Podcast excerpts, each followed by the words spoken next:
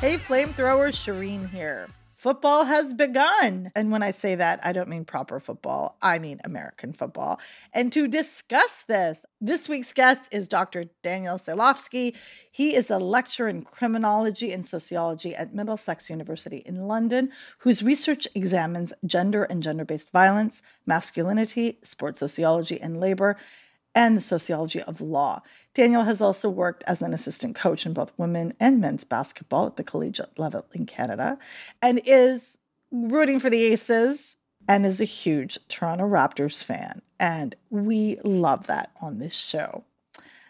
Welcome, Dr. Sailofsky. Thank you so much. I'm so, so happy to, to be on with you. Big fan of the podcast. Um, so before we get into the really important stuff, like your piece that just came out in The Guardian, and I'm really interested to know more, you as somebody who are not only research and talk about systems in the NFL, you are a fan. Yeah. Tell me a little bit about who you rooted for, how that started, particularly you being Canadian. How did that start? And then when did you start studying it? Yeah, so I'm uh, I'm a Canadian. I was born and raised in Montreal, so this is actually important for the uh, the football part of it because when you're in Canada and you're it's this is the early to mid 2000s and don't have a satellite dish or don't have one of those fancy packages the NFL, you get CBS, Fox, and the one o'clock, four o'clock games generally. And there's just a few teams in the Northeast that are generally the teams that are on at that time. So it's the New York Giants, the New York Jets, um, the Miami Dolphins, the New England Patriots, the Buffalo Bills are on a lot as well. So basically, the NFC East and the AFC East divisions. And I became a New York Giants fan the 2000 Super Bowl against the Ravens, and the Giants got absolutely crushed in the game. But um, my dad always taught me like you should cheer for the underdog in games. So I was like, okay, the Giants are the underdogs. The Ravens have given up like 12 points in the entire playoffs at this point.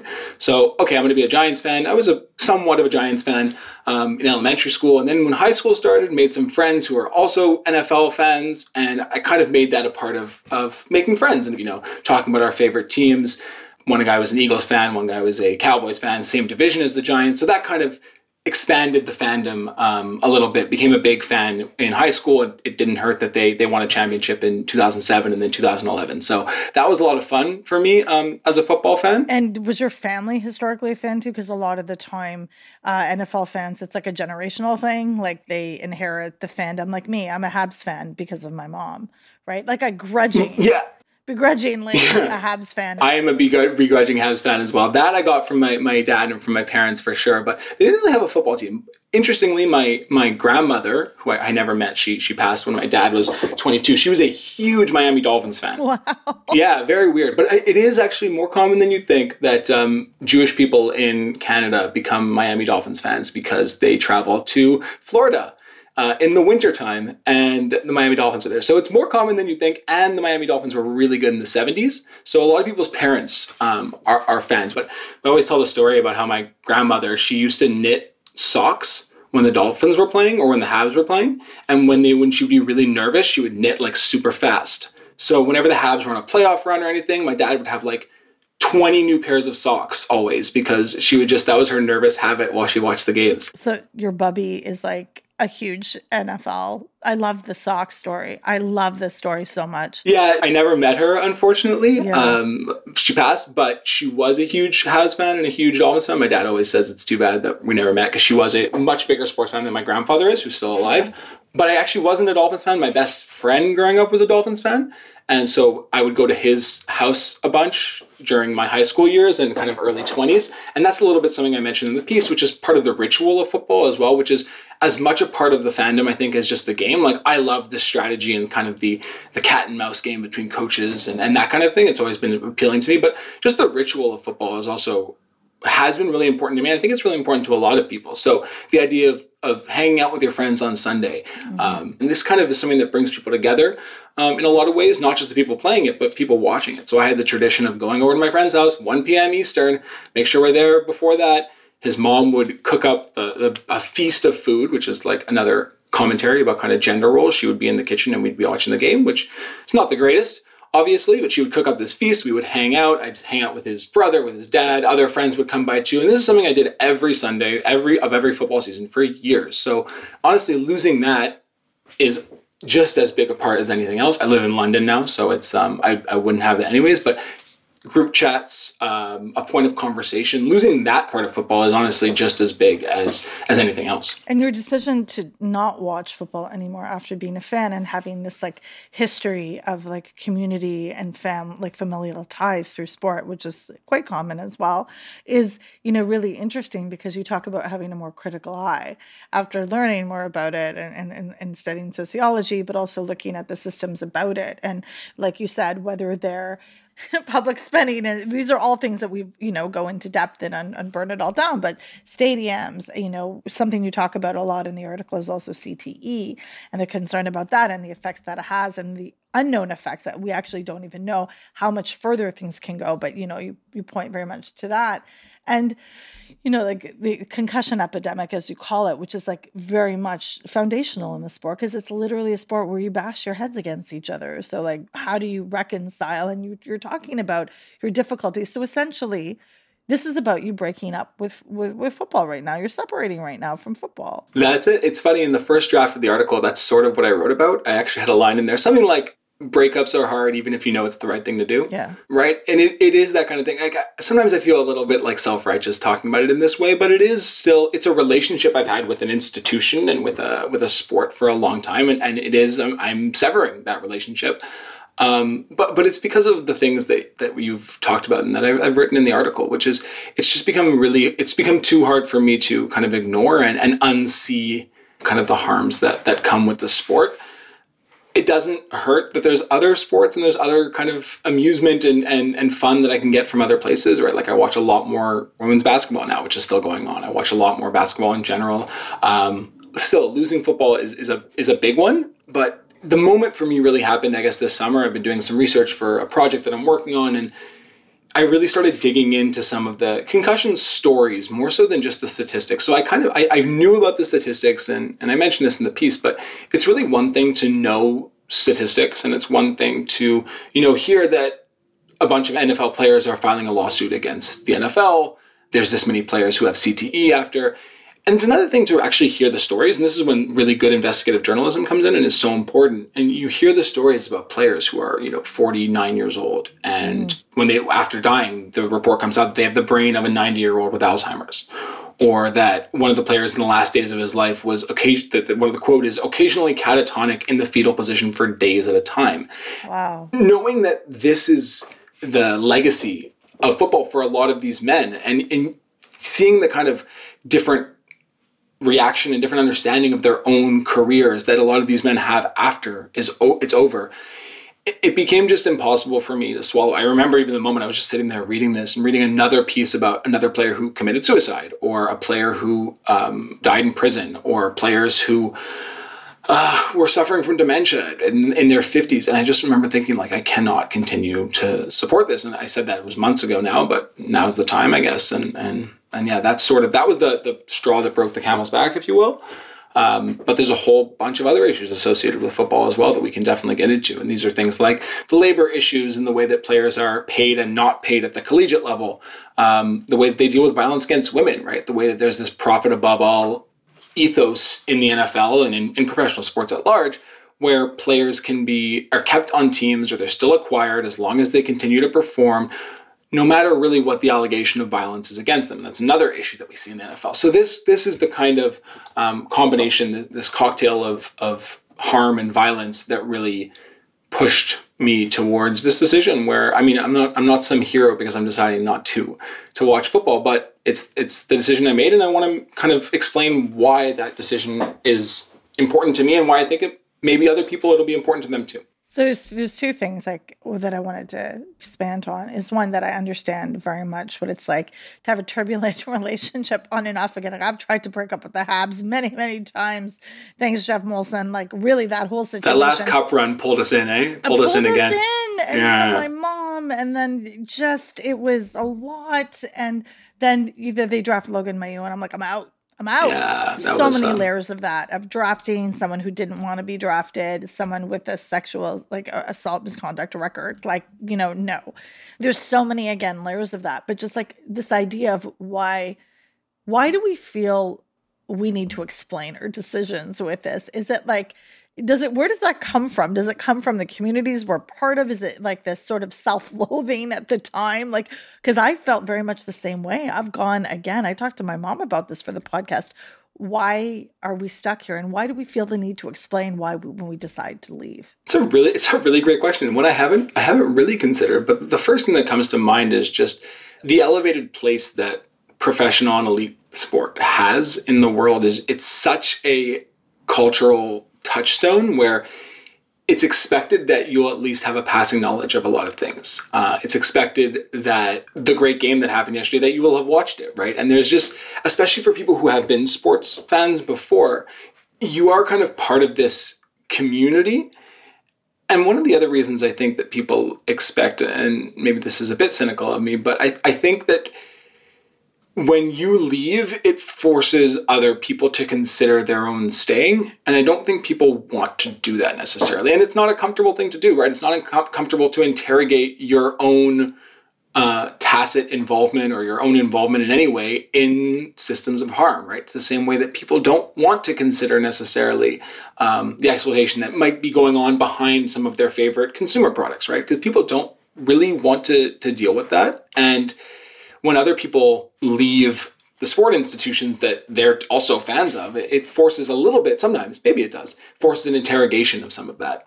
Exactly. And I think that's that's one of the things that we do. We interrogate so much on the show, but then we also have we struggle with it. Like we love this. Like I will have a continual struggle with the men's World Cup and the women's World Cup as a result. I'm a huge lifelong soccer fan and player, but that entire mafia. Like cis like organization is corrupt to the hilt but then how do i reconcile that? And i've spoken with this at length with uh, dr jules boykoff who's you know a friend of the show. Absolutely. I'm like jules like how do i do this? And he you know he spoke with me once about this and said there's a way to not and we were talking about the olympic context but athletes don't have a choice of where they go and where they decide. And you know there's layers of it. And like i say all the time and I've learned from academics on the show and my friends who are academics in the community. It's complicated, Daniel. Like it is, but people hate that response, but it's, it's true. I mean, we often search for these kind of binary good versus evil narratives, but I mean, there's a lot of there's a lot of evil out there, and there's a lot of good, but it, but the institutions themselves are so mixed up with both that mm. it's not really possible to uncritically love something and, and uncritically when I say uncritically, I mean without without at least thinking about and talking about when it's necessary some of the inequities and some of the the harm that's involved. Right. The the FIFA example is a really really good one. Like you love football, of course, and more than that, I think is another thing is that you love the players, right? And and that's oh, yeah. part of how I at least think about it in my own way. I do think of it from kind of a labor perspective, right? So I think about the fact that do I dislike a lot of what Amazon does? Yes. Do I do I have a problem with like the people, the most of the workers at Amazon? No, not at all. I understand that they're working um, because they have to, and they're and they're doing with their life what they can given the structural constraints that are that exist there right and it's the same with athletes like and i write this a little bit in the piece and i don't i can't get into it as much as i would like to but the difficult part is is that i want to see the players who have been sacrificing their bodies actually get paid properly for their work. Yeah, you talked about compensation. Right. I want to yeah. see them be emotionally and socially fulfilled. I want to see them be treated fairly and equally. But at the same time, the institution itself is rotten. And that's a really hard um, situation to kind of reconcile because you have these two competing interests and you want to support the workers the athletic workers who are doing this labor, who are suffering, who are being exploited in a lot of cases. But at the same time, you don't, you, as I said, I want to find another way that these athletes can get that same economic stability, that emotional fulfillment, that community without having to bash their brains in for it right without having to sacrifice years of their lives and and more than just years of their lives but years of good living right so maybe they live for a long time but they have constant migraines or they have constant memory issues or their knees are unable to move properly so they can't play with their kids and their friends kids right? All these other issues and i want to find a way I'm, I'm hoping that we can find a way to have sport have the fun and the competition and the joy the community have all of that without having the exploitation and the the destruction of people's bodies right? That's the kind of difficulty that we that we live in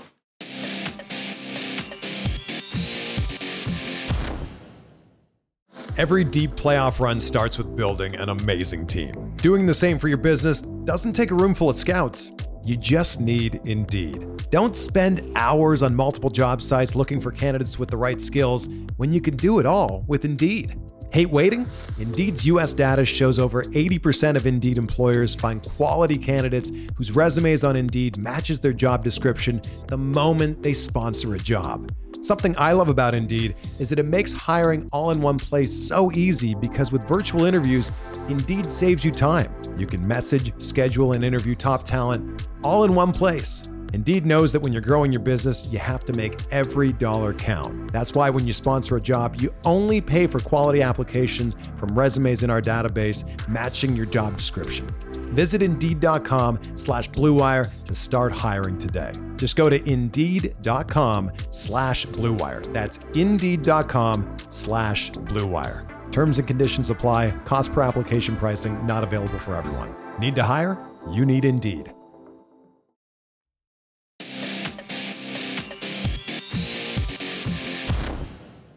You talked about the players and uh, being workers who use their bodies. What about evil that it emanates from those players? Like sexualized violence, because it does come up. Like we've talked about Watson a lot on the show, but you mentioned the Buffalo Bills is something you got to see and watch. And I'm in Toronto, and there's because of the proximity to Buffalo, there's a lot of Bills fans here. And you know, talking about the Buffalo Bills and player Matt Araiza and the allegations against him, like I've seen people not care about that. In the case of Deshaun Watson, I remember seeing a meme uh, that somebody had shared, and it was a picture of a father with a young son, and it said something awful, terrible, like I just in the sense of dismissing the all of the allegations and all of that behavior, all of it. Just say, you know, we want to watch our game, we support our team, no matter what. Now, why is this issue? with NFL culture so polarizing? And is it just those systems of toxic masculinity that are prevalent here? Because that photo with that young boy was so upsetting. I expect that the father, there's fans that will do that, but to teach your son to dismiss allegations at all and dismiss women essentially, what is that? And did that, how much did that play in your decision to step away? Yeah, it played quite a big role in, in my in my decision not to, to watch anymore. And this is the crux of a lot of my earlier research and still research I do now about violence against women and, and NFL players. And yes, some of it is the, the masculine cultures, right? So the, the toxic masculinity, the hegemonic masculinity that we see in sport cultures, whether that's hockey locker rooms, uh, baseball fields, football stadiums, it happens in all these places, right? Where there is this masculine culture that privileges this sort of dominant, um, physically violent, physically superior and dominating form of masculinity where men are valued more for the their control and dominance of women and we see that manifest in violence. But i think there is even more to it in, in the professional sport case which is that a lot of these decisions are made not from any harm reducing perspective right? Whether that's harm for the players or harm for the victims. It's made in a very crass dollars and cents decision right? So we see players like Tyreek Hill, who had a uh, violence against women allegation when he was in college. I think it was choking his pregnant girlfriend at the time, I believe. He then had a child abuse case with the, the kid that was eventually born a few years later once he was already in the NFL. But he's a supreme, supreme talent, right? There's no denying his his talents on the football field. He's probably the fastest player in the NFL. He's extremely valuable to his teams, and because of that, he signed a 120 i think it is million dollar contract this past year for three or four years. I'm not maybe i'm not getting the, the, numbers right but around there. And he's had an illustrious and will continue to have an illustrious nfl career. And we don't always see that though in the sense that we don't always see every player who has an allegation just brush it aside. If a player is a third string tight end if they're uh, you know the seventh offensive lineman or the eighth offensive lineman on a roster teams do deem that they're quote unquote not worth keeping around, even if they've just been if they've just been accused. And and this is where some of the tension comes, I think, because you have this commentary from people who want to support the Deshaun Watsons of the world who say, hey, we live in a criminal legal system where we're innocent until proven guilty. So sure, Deshaun Watson's been accused 24 times by 24 different women, and there's even more women who have not accused but have been have talked to journalists. But that doesn't matter because um, you know, he hasn't been tried in a court of law. And we we deal with innocent until proven guilty. To be clear, uh, I'm talking about this this hypothetical person saying this. This is not me saying this. I hope that's clear. But that's the kind of argument we get on the other side. And, and what I will always point to is that if that even is a argument that you want to make if that is an argument that you want to make and you want to just completely decontextualize the situation you want to take away all the power relationships that exist between uh, a professional athlete backed by a multi-billion dollar organization you want to get rid of all that and you want to just say well the nfl should just deal with whoever's actually guilty then we have examples on the other side where players who are not super valuable get cut instantly once there's reports of any kind of allegation of anything really because they're just not valuable to their team they're not worth the harm that they've caused or allegedly caused. But I don't I don't hear about them. Like the, I it's very interesting to me that you're talking about this because uh, you don't hear about them in mainstream media and yeah there, there, there's sometimes stories that's part of the problem that you know sports media is complicit in these systems in the way like i don't hear about players just getting turfed you hear about the ones that don't because like you said in the beginning of this conversation it's profit at the top right? It's it's absolutely profit oriented, and teams know that like coaches do not keep their jobs for fielding the team of the nicest players. They keep their jobs for fielding the teams that win games, right? So if coaches can decide that if they can in any way justify bringing a guy in, they will bring that guy in if he thinks that they can help the team win. And and this is stemming from the way that we think about our sports, right? Where winning is so far the paramount, the most important thing that we have to deal with, that, that teams have to consider it's a logical using these constraints decision to keep these players around and then to cut players who've been alleged of anything right? Who've been if there's any allegation and, and they use those players sort of as props right? They use them to say hey look we really care about violence because we cut this guy. Sure we probably weren't going to sign him to another contract anyways but that's not important. We cut him because we care about violence against women. But it's like the seattle seahawks are a good example of this right? They they cut chad wheeler horrific video uh, of a violent assault he had on his, I think it was his girlfriend at the time, cut the next day.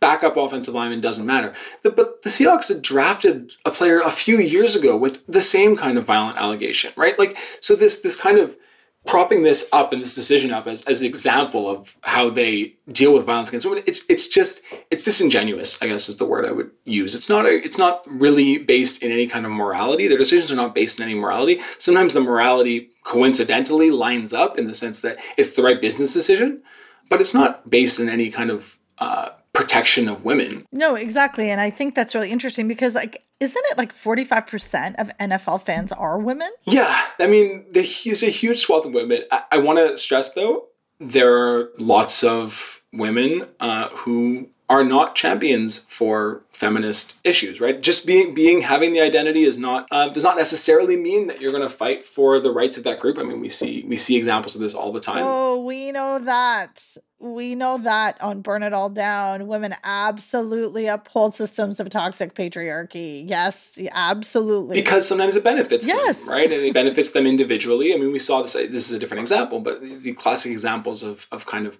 white women who you know, did not support the advancement of women of color in, in a variety of different fields throughout history, right? Choosing to solidify their own position and gain whatever small amounts of power they could get but from their their status there. And so that's the first thing I'll say is that yes, 45% of fans are women, but the NFL is banking on the fact that those women are also more concerned with the wins and losses and they can stomach the the violence. And frankly, they're probably thinking, and probably correctly in some cases, that many of these women are going to side with the view where these women are just out to get these men. They're out to get them for money, they're out to uh, ruin their lives, which is just, it's such an absurd claim because they usually don't make that much money or any money from this, right? And the other thing is the idea to to minimize what coming out as a survivor of violence actually does to a person to minimize having to talk about this with the police, with journalists in courts. It's just it's atrocious to minimize what that actually entails and to say, oh yeah, they just they just go, they tell their story and they make some money. Like that is such a fundamental misunderstanding of the trauma that's involved in being a, a survivor of violence and then having to talk about it, not just to your friends, your therapist, your confidants here but to the world to, to minimize that and say that oh yeah they just do it because it's it's advantageous to them it's it's frankly ridiculous. Yeah i think all those things are i mean i grew up watching my dad witness the minnesota vikings lose every week. He was a huge fan and like he inherited that fandom because a CFL coach went, you know, from Winnipeg, went south and went to Minnesota.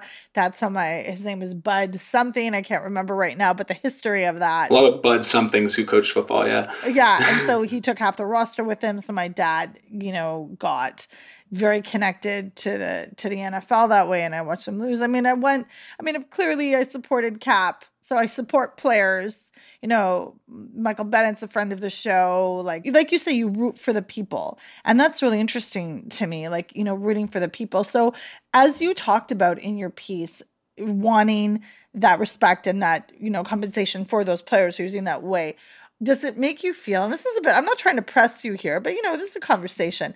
Do you feel like you're abandoning these players? Because at the same time, this is a podcast called Burn It All Down we Amira talked about this on our five year anniversary of rebuilding.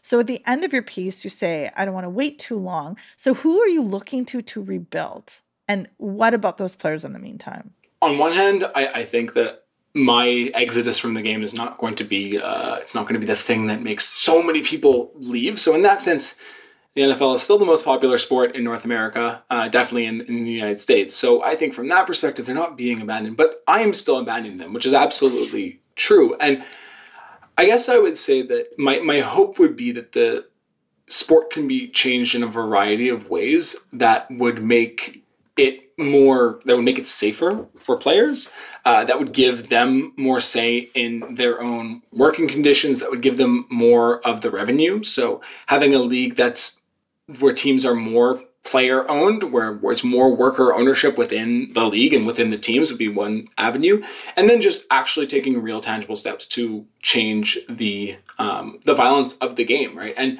to be clear, I don't really know how it can be done. I don't know how we can have tackle football the way it is and the way that athletes are much faster, much stronger, much bigger than they were in the past and actually reduce concussions in a meaningful way and reduce brain injury and reduce injury, right? There's always the line with football that the injury rate in football is 100%. You will get injured at some point. And is it possible that this is not a sport that we should have? I think about the way that we might look back at certain activities that we've done as human beings in the past. So, like bare knuckle boxing or um, the way that uh, gladiators used to fight to the death, right? And we look at that right now as barbaric, right? We look at that as like, oh my goodness, I can't believe society let people do this. I can't believe that people would cheer this on. And sometimes I think, will we look that way about tackle football in 50 years? Will people look back in 50, 60, 70 years and be like, oh my goodness, I cannot believe that we used to play this and it used to be such a big part of, of culture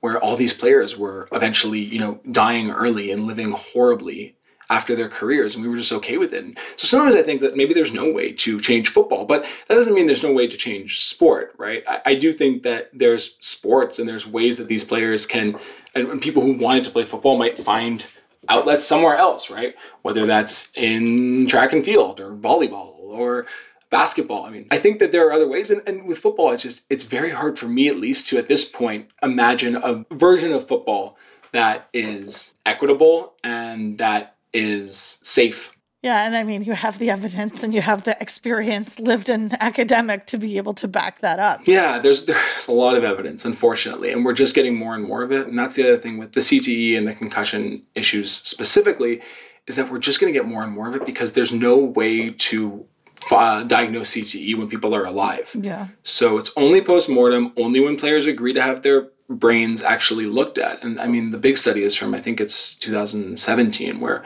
they looked at 220 something football players of any level. So that could be CFL, NFL, college, high school, any level, 220. And I believe like 190 something had CTE. But of the NFL players, which is 111 players, 110 had CTE. 110 out of 111. It's 99%, over 99% actually. Yeah. And so just it's one of those things where it's like we know the evidence, so we know it's going to keep happening. There's just there's no way around this. Like it, it reminds me a little bit of the, the climate crisis in some ways, where we know these these issues are going to be coming because we have the evidence, we have the models, we can predict it, but there's no real way to stop those. But there is a way to stop the ones that don't have CTE yet, the ones that do not have repeated concussions yet. So that's at least where, where my thinking goes. And I don't want to be, you know, leave this note on a, on, on a sort of a sad thing, but you have embraced, as you said, women's basketball. So it's not as if you have this huge canyon of sadness and loss. Like you are literally you love one of the greatest teams and you're good. So, I mean, I, I do understand, and I'm glad you spoke about the historical and familial and community connections you have to the sport. And it is sad to have to do that. But knowing what you know and doing what you do, this is, you know, that's a responsible and, and I really do appreciate you coming on the show to talk about it. I think that this is this is what these conversations need to happen so people can make actually informed decisions. And one of the problems that I think sports media, and as somebody who's, you know, actively in that, is that all this information wasn't readily available to fans. It's a great point. Now we're seeing dissemination of that information and, you know, the merging of journalists and academics and Burn It All Down is, you know, huge proponents of that and having you on is really important. Thank you. I do, however, really want to talk to you about this aubergine peanut butter coconut dish that you made. Yes. So we're going to pivot. I love a good happy pivot from the sad stuff. So um, let's do it. so where did you find this recipe? Daniel, and tell me why it's so good because you were talking about it before we started recording. And folks, let me tell you, I feel like I I need to go visit you and Dr. Madeline Orr, who is your wife, for those that don't know. We would love that. We would so, love that. So tell me about this coconut dish. I'm like a pretty good cook, not a great cook. I I'm like more kind of homey dishes, but I love to scroll on Instagram and I just get so many food posts. My wife's a vegetarian. I'm vegetarian at home, so we've been getting more and more veggie posts. And basically, I just scroll around, and when I'm when I can't sleep, sometimes just not very good. But when I can't sleep, or when I'm just whenever I have a little bit of time to just mindlessly thumb around, I'm just looking at food recipes basically. And I saw one where this guy was making peanut butter aubergine curry. They use aubergine to mean eggplant in the UK, which took a little getting used to, but eggplant is what we call it in North America. But peanut butter aubergine curry, basically, it's eggplant that cut up, kind of diced, peanut butter, coconut milk, a whole bunch of spices. I believe it's a West African dish. I don't know um, what part, unfortunately. The guy in the video didn't actually say it, but he served it with coconut rice and with plantains. Um, so when I'm like really going crazy, I do serve it with the plantains, but I always make it with the coconut rice too, which is really easy to make. Much easier than I thought it would be, actually. So that that brings me a lot of joy as well, and it's probably Maddie's favorite dish that I make too. So she's always very pleased, which makes me really happy. And I still haven't made it for guests though, so I really I would love it if you could uh, come visit us in North London, maybe see an Arsenal match Arsenal women's match. They play a few matches at Emirates too. That would be that would be a lot of fun. But it is a good dish. Hope I'm not hyping it up too much, but I think it's a I think it's a winner. I'm so excited. I love all that. I love food talk. Um, it's very important to me. And London is such a great place to be for food. Yeah, we live in a good food area. There's like any kind. We have the grocery stores, but we also have we live in a neighborhood in North London where like there's every kind of international grocery store. So there's a like Chinese grocery store. There's a few Middle Eastern grocery stores near us. There's a big market of like fresh stuff. There's it's everything you could want. So we've, we've got some plans if you ever if you cross the pond and come visit us. haven't been across the pond in a while. I need to make my way there. We will put a link to his piece in the Guardian in the show notes. I recommend everybody read it. It's also it's something that I find I find the connections as well of Canadians who really are invested in the NFL and who study it or who like it. I find that really fascinating because you know we we're we don't have it here. We have our CFL here, and then that's a conversation I'll have with you another time yeah. because I love. I honestly we only need three downs. Yeah. Why do you need more than that? It's also fast, faster paced game. That's true too. Right. A lot of scoring. The wider field makes it like it's just passing all the time. Really, it's a fun. It's a fun game but a lot of the same issues, unfortunately, that uh, that we've talked about. But it is a fun one to watch. Yeah, and I'm so glad. And uh, you're the first person to ever agree with me on that. Everyone else is like, Psh so I'm really grateful. If you got the best players to play CFL football, because it's true that the NFL still has better players, like better athletes, but if you got the best players to play CFL, I think it would actually be a more interesting. And people would realize, like, oh, this this version of the game is actually better. It's just that the athletes are better in the NFL. I love that take, and I'm gonna hold you to that. um, anyways, like I said, um, thank you so much for coming up, Burn It All Down. Where can our listeners find your work? So you can find it at um, personal website, danielsailofsky.com, but also on Twitter. Also, just Daniel Sailofsky. The beauty of having a name that nobody else has is all the good handles are like readily available. There's like five Sailofskys in the whole world. So Daniel Sailofsky, all one word on, on Twitter is where you can find most of it. Thanks so much. And I'm someone who doesn't follow the teams or know everything, but I know about the issues and the systems in the in the NFL. So I really appreciate you coming to talk to me about it and explaining the way you have. So um, look forward to seeing more of your work. And again, thank you for being a flamethrower and being on the show. Of course. Thank you so much. Uh, Aces in four is my prediction, by the way. okay. I'm so glad you said that. That's all for this episode of Burn It All Down. This episode was produced by Tressa Verstag. Shelby Weldon is our web and social media wizard. Burn It All Down is a part of the Blue Wire Podcast Network. Follow Burn It All Down on Facebook, Twitter, and Instagram. Listen, subscribe, and rate the show on Apple Podcasts, Stitcher, Spotify, Google Play, and tune in. For show links and transcripts, check out our website, burnitalldownpod.com. You'll also find a link to our merch at our bonfire store. And of course, thank you, thank you, thank you to our patrons. Your support means the world to us. And if you want to become a sustaining donor to our show, visit patreon.com slash burn it all down. We could not do this without you. Burn on and not out.